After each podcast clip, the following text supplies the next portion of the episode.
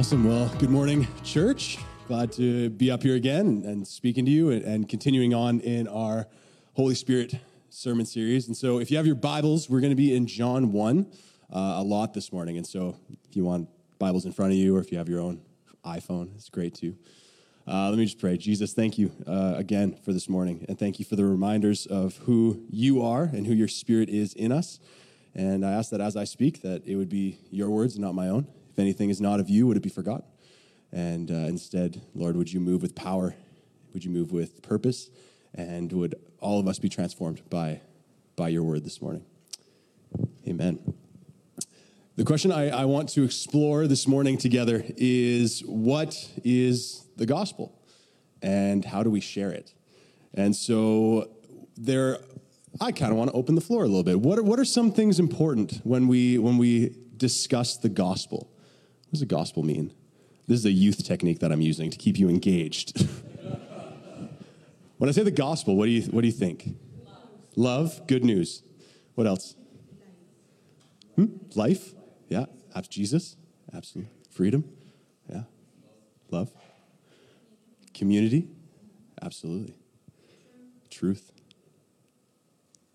yeah. That was a little uncomfortable for everyone. it's good. It's important, right? All these words freedom, truth, love, good news, Jesus, right? All of these things, uh, it, it, adds to the, it, it's the diamond like characteristic of the gospel, right? And Jesus died for our sins, redeemed, all these important things, right? And, and it's this idea that there are, as you look kind of at a diamond, the, the, the entirety of it cannot be explained by just looking at one of its faces, but the beauty of it can be seen right? And similarly, the gospel and, and the truth about how God transforms our life, when we share that, it may not hit every single doctrinal point of the gospel, but it does reflect the goodness and the beauty of God and invite people to look into the beauty of who Jesus is. And so this morning, as we talk about the gospel, the death and the resurrection of Jesus, the freedom that's found in his name, the love that is offered from God, I, I want us, what I've come to understand, what I hope to share is that our witness, that, that our expression of who God is is anchored in the work of the Holy Spirit in our lives. And so Pastor Sam's been sharing with us the, important of, the importance of transformation in a, in a Christian's life and how you need to continually be immersed in, in the Spirit. Because when you're continually immersed and filled with the Holy Spirit, there's areas of your life that are burned away like chaff from the wheat. And being continually immersed is, is coming to know that you can experience everything that Jesus died and rose again for today. It's an unveiled look at the Father and permission to enter into his presence as a child enters into the presence of his Father. And this is important as we continue in to talking about the fruit of the Holy Spirit, right? We, we experience the, the transformation and now what happens after. What is the fruit of the Holy Spirit? And it's not to say that we need to have everything figured out, that our lives need to be perfect in order to be to see fruit in our lives. It's actually the opposite. It's, it's knowing about, it's knowing that all we have to offer, whether through preaching or through good works or through prophecy or through words of knowledge, all that we have to offer in those things is an opportunity for someone to hear and to respond to the good news of Jesus. And we're talking about witness or the word evangelism. And that, you know, that word can get a little weird. Or if you've grown up in church, you kind of think of programs. You think of traveling speakers or courses on how to evangelize your entire neighborhood. And not to say that those things aren't effective or necessary at times, but what we're talking about today uh, isn't necessarily the program. It's not about the, the big thing. It is, it is witness, it is daily witness anchored in the work of the Holy Spirit in our lives. And so we're going to look into the book of John. And if I, if I can have a favorite gospel, I don't know if that's allowed, but John is my favorite. John's pretty great.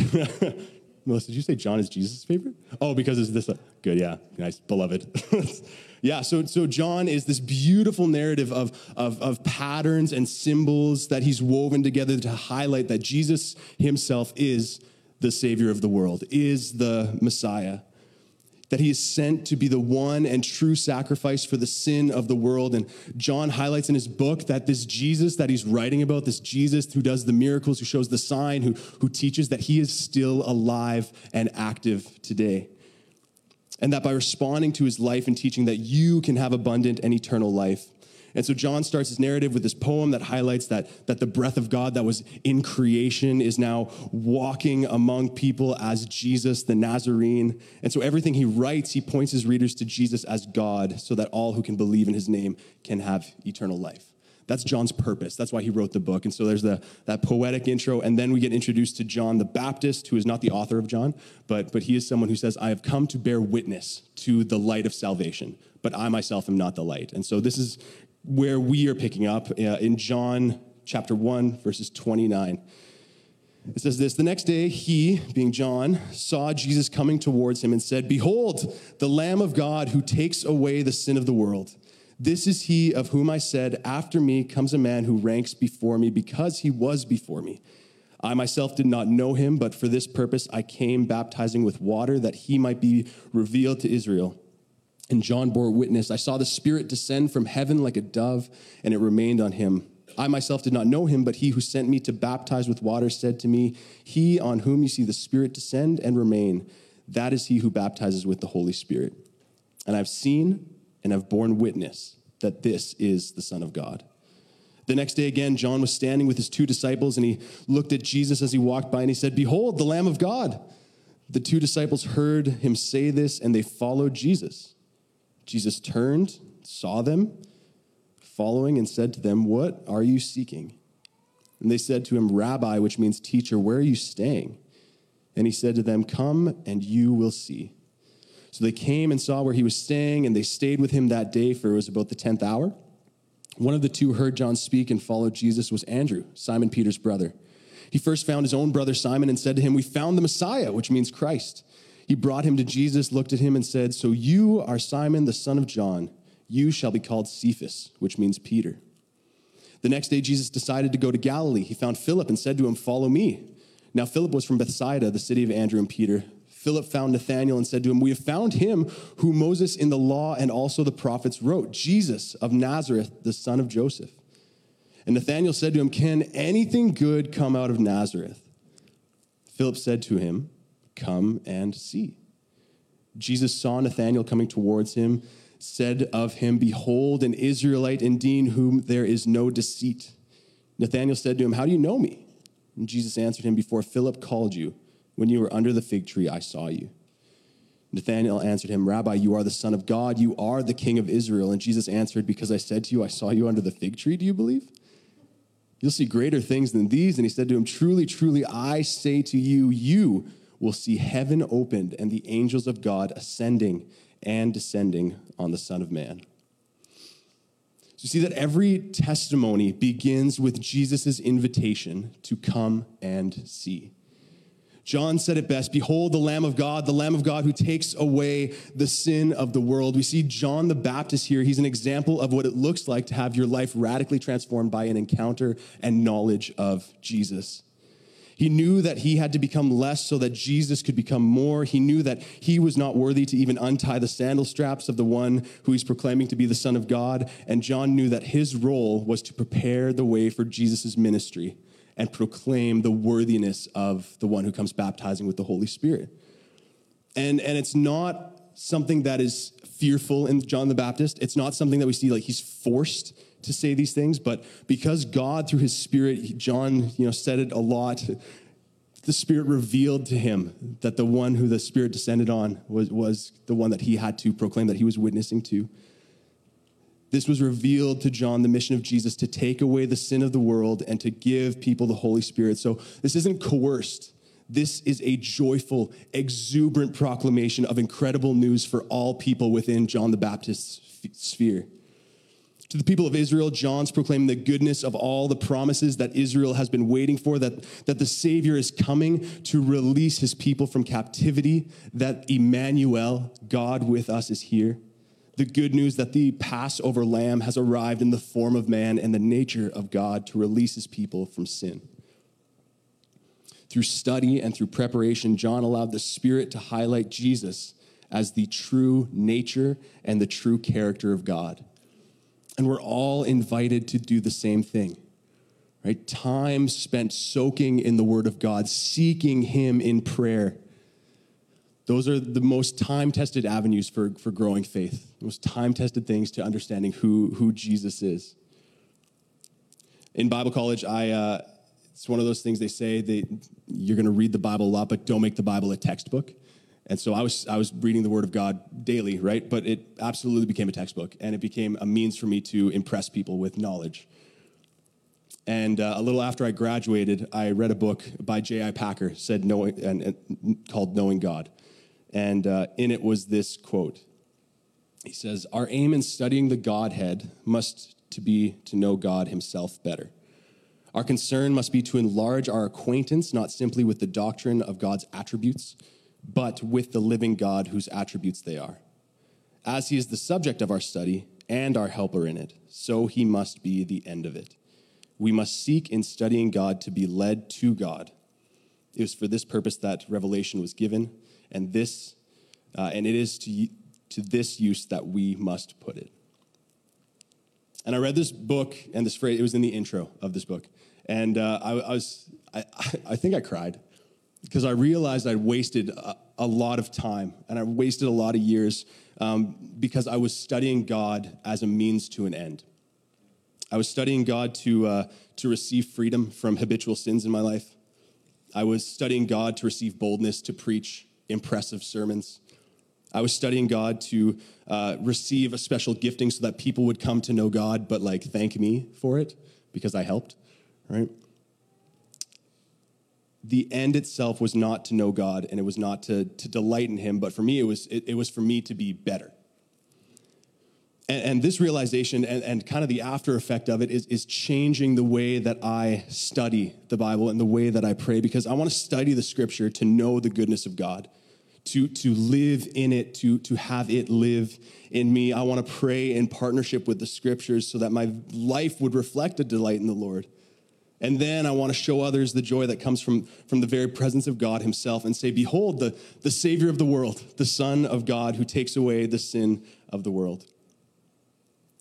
The disciples who heard John uh, proclaim these words, immediately they leave their teacher to see and to follow Jesus. And then we hear the first words from Jesus in this gospel. And he says, What are you seeking? I think it's a probing question for us this morning as well. What are you seeking? You know, you're in church today, you're watching online. What are you seeking? You seeking wholeness where you felt empty? You seeking healing where you feel broken? Are you seeking an intellectual reason to believe there is a God? seeking to make a mark, impress friends, seeking to give God one last chance, seeking to check uh, a box to earn your way to heaven. What are you seeking? And the disciples, they respond in an unusual way by they say, We, we want to know where you live. and Jesus, you know, he doesn't just answer the question and send them back to John. He says, Come and see. See within our questions, within our seeking, Jesus doesn't bend a knee to the question, give us the answer, send us on our way. What he does is he invites, come and see. It's an invitation to enter into relationship, and an invitation to enter into presence. Come and see. Come and delight in my presence. Come and experience life abundant with me and considering and, and desiring these other things that, that kind of I listed off and I mentioned in these questions and these hopes and these desires, it's not a bad thing, but Jesus is not a means to an end. Jesus is himself the end. This morning, this invitation of Jesus to come and see. So, so what are we going to do with the invitation? Do we sit back and, and wait until he finally gives us the answer? Or do we surrender our seeking, surrender our agenda, and follow the presence of God? The light of the world, who reveals what is hidden in the corner of our hearts, transforms all that is not leading to abundant and everlasting life. Come and see. So this invitation is given to the disciples, and, and then we get these two disciples, one of them named Andrew, and it says immediately after he spent the day with Jesus, immediately after entering into the presence, he leaves to go and find his brother.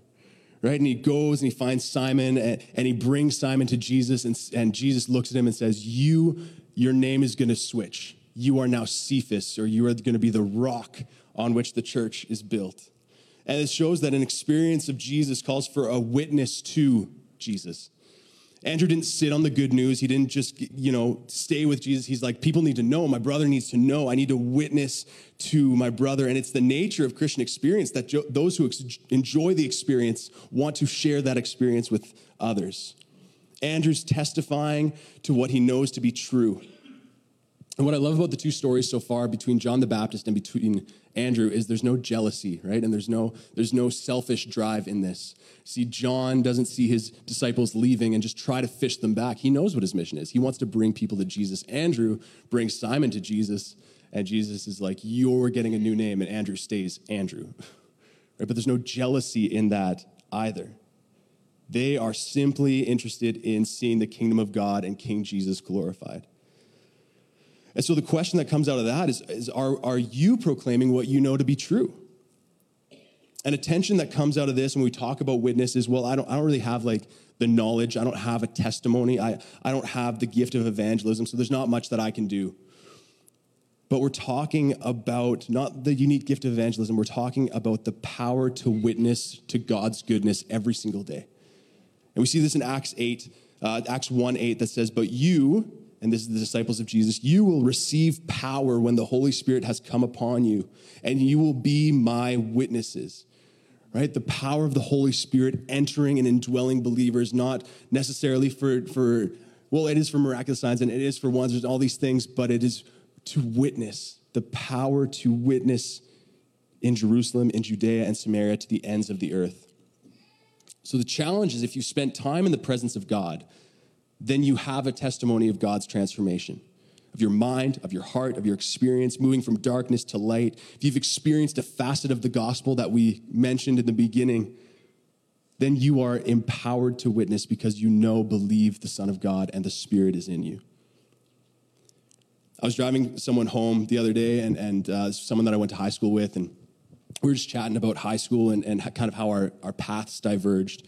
And he mentioned, he's like, yeah, it's, it's funny. Now I can really only connect with people when, when I'm drunk or I'm high because I just, I'm so isolated and I, I can't put myself forward and I can't, I haven't been able to find any connection with anyone. And I said, that's, that's really hard. And that's a reason why I actually really love the church that I'm at because there is a group of people that, that show connection, that show love, that welcome into community, that invite me to, to come with my doubt and come with my pains and, and push me back to, to understanding who Jesus is and, and push me back to faith. We witness to what we know is true, right? And this is coming from someone who's, uh, who has actually been marked as a very bad evangelist. I did a course once uh, with Sid and we it was the kind of like a church planners, church leaders course, and uh, they marked us at the end. And evangelism, I got like one out of ten. it's whack. it was pretty hard. So I, I, didn't I didn't do well, right? But so I'm not a good evangelist, but but I, I can share good news, right? I'm not a good evangelist, but but I can share what I know to be true. I'm not a good evangelist, but but I can share what I've experienced God do in my life, what I see Him doing in other people's life, when, when people share of their brokenness, to say, I know someone who enters into that brokenness who actually transforms it. Right? And, and that's something that happens daily when we pray for it. And so this week, taking that, that time to pray and say, God, I know you, I've seen you in this, give me an opportunity to share it. Scary. But, but that is the Holy Spirit empowering for witness.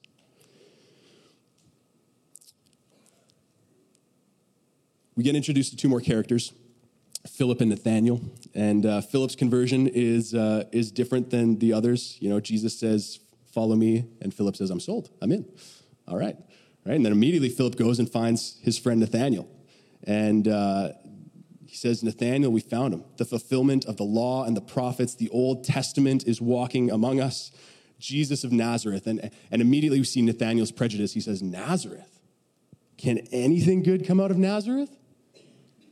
And then Philip says, Do you remember? He says, Come and see. Right? This is a parallel to what Jesus said. Jesus, where are you saying? Come and see. N- Nazareth, can anything good come out of Nazareth? Well, come and see. Come experience Jesus for yourself. And so, this is the other encouragement. If you don't feel like your testimony is enough, you don't feel like you have enough to share the gospel of Jesus, Philip's testimony is simply that he has met Jesus. And when the pushback comes and when he says, Well, explain a bit further, he says, Why don't you just come and see it for yourself? Come and experience Jesus for yourself. And then it's Nathanael's encounter with the all knowing God that transforms his mind and his heart to point him towards belief. It's the partnership of, of this divine knowledge of Jesus knowing and, and, and, and loving each person, as well as human action of sharing a testimony, of sharing the gospel, of witnessing to the goodness of Jesus that brought Nathanael to Jesus right philip was necessary and then jesus when he has his attention he can he he he pokes at, at Philip's heart to where he can proclaim Jesus as king, right? Testimony is an important piece for people coming to know the salvation of Jesus. It's not what saves people, right? It's the Holy Spirit through the resurrection of Jesus. But it is something that, that we have been so honored by the creator of the universe that we get to take a part in it. We get to partner with him in, in helping people experience who God is and then witnessing to it. And once again, so when, when we see um, how Philip talks to Nathanael, we start to see the diamond-like characteristic of, of, gospel sharing again, right? Jesus has given is given seven titles in the passage that we read today. He says, Lamb of God, he's Son of Man, Son of God, Jesus of Nazareth, Messiah, Rabbi, and King. And each title within this narrative helped someone understand who Jesus is, his divinity, and how he is the Savior of the world right? And, and, and each one was, was unique and important for the person that it was spoken to, right? Andrew didn't come to Simon and say, We found him, Jesus of Nazareth. Simon would have been like, Did we lose him? Like, who is he? right? Likewise, like uh, Philip didn't go to Nathaniel and say, like, we we found him, the rabbi. He's like, okay, right? There was very specific, we, you know, Simon is, is we found him the Messiah. And, and for Nathanael, it's, it's we found him, the, the one that the prophets and Moses testify about. And the reason that's important, we see Nathanael and, and the way that he responds to Jesus and the way that Jesus responds to him, it seems like he's really rooted in, in a study of the Old Testament. Right? So, so his response to Jesus when, when he comes to understand his divinity is, You are the king of Israel right? That's really coming from, from the prophecies, uh, or the, the prophets at, at, who prophesy of this, this king like figure coming to save the world. And then Jesus' response to him, you will see uh, angels ascend and descend on the Son of Man. That comes from Genesis 28, where, where Jacob is wrestling with God and he sees this staircase between heaven and earth. And Jesus is saying to Nathanael, You're going to see this. I am that staircase. I am the, the link between heaven and earth. Come and see. And so this shows that, that sharing the gospel, that witnessing, that, that sharing of the goodness of Jesus, it's dynamic, it's alive because God is dynamic and God is alive. Right? There's no one way, there's no one formula. You imagine my, my conversation in the car again. If, if my friend was talking, he said, Man, I feel so isolation. I, I need to drink to connect with people. And I was just like, Yeah, and, and drinking in excess is a sin. So you should probably like get right with God also. And like, I'm, it's not that that's wrong. But there is this element to say that different words and, and speaking into brokenness, it, it falls on broken ears in, in different ways. I want to explain that better. But, but it's the idea that different facets of who Jesus is, different ways that he heals, we're able to share that in different contexts because of how God has, has revealed himself to each one of us right? And it doesn't make any aspect of the gospel any less true. It's not cheaping out on the gospel, but it's just saying that there are certain situations that, that certain aspects become more prominent, more influential. And this isn't just to like try and find people in their most vulnerable state, to, to try and like bring them in. Because this isn't, this isn't for our own betterment. This is me seeing everyone around me and wanting them to experience life and experience abundance and experience joy. And so when they highlight to me something that's broken in their life, I want to highlight to them something that's a solution to that brokenness and for them to experience God. And so, my prayer for all of us in this is, is a boldness to begin to learn the language of the gospel that's been apparent in our own lives, right? Not to take someone else's testimony, not to take a formula necessarily, but to, to sit and to reflect and to pray, God, how have you revealed yourself to me? And how can I share that with someone else today, this week? How have you healed, delivered, saved, and convicted me? And now, how are you sending me to share that good news with others? And a challenge uh, for today, too, is uh, as we wrap up here, and, and as if you feel that kind of call and you feel that, that stirring to share, share the gospel with someone in this building. Right? This, this can actually be a good training ground for gospel proclamation and, and just, hey, this is how God has worked in my week, and this is how I see Jesus alive and well. Because, I mean, I even need to hear the gospel. Sam, you need to hear the gospel once in a while? Yeah. So sharing the gospel with one another, going out and using this, this experience, this language that God's given us, how the power and story of the gospel is operating in your life. And if you're someone who, who hasn't proclaimed that belief or, or, or hasn't believed in the gospel, then this is actually a moment to maybe of boldness for you. You're here, you're searching, you're seeking, going up to someone and saying, Why is this real to you? Like I'm I'm trying to understand, right? because I believe that God has, has spoken to, to many people in this room, has revealed himself to many people in this room, and there are walking testimonies all around us. Right? And so don't, don't leave this place without hearing and sharing the goodness of God in your life. And that's now how we're transitioning. We're coming into communion. And so communion is, am I doing communion? Are you doing? Yeah, perfect. Okay. Communion is this, uh, this reality of, of Jesus as Savior, Jesus as healer, Jesus as a deliverer of, of those who have been held captive to sin and who have been brought into life, right? It's, it's based off of the Passover celebration, uh, which is what John the Baptist was proclaiming in the beginning of our, of our passage, right? The Lamb of God who takes away the sin of the world. It's, it's Jesus becoming this ultimate sacrifice for the sin of the world. And so we eat the bread to remember that, that his body was broken for our sin, and we drink the wine, or its juice. We drink the juice to remember that his blood was shed so that ours uh, isn't, and we can have eternal life in him. And so I invite everyone, we're going to invite the worship team to come on up. And uh, what we're going to do is we're going to line up on each side, and we're going to come receive the elements, and then we'll sit down and, and reflect on it, and then we'll take it together.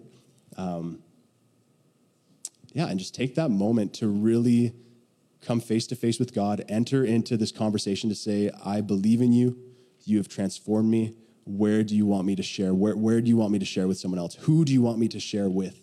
Because um, this, is the, this is the challenge. We get to go out now with this question or this response come and see. So I invite you all to come up and. Uh,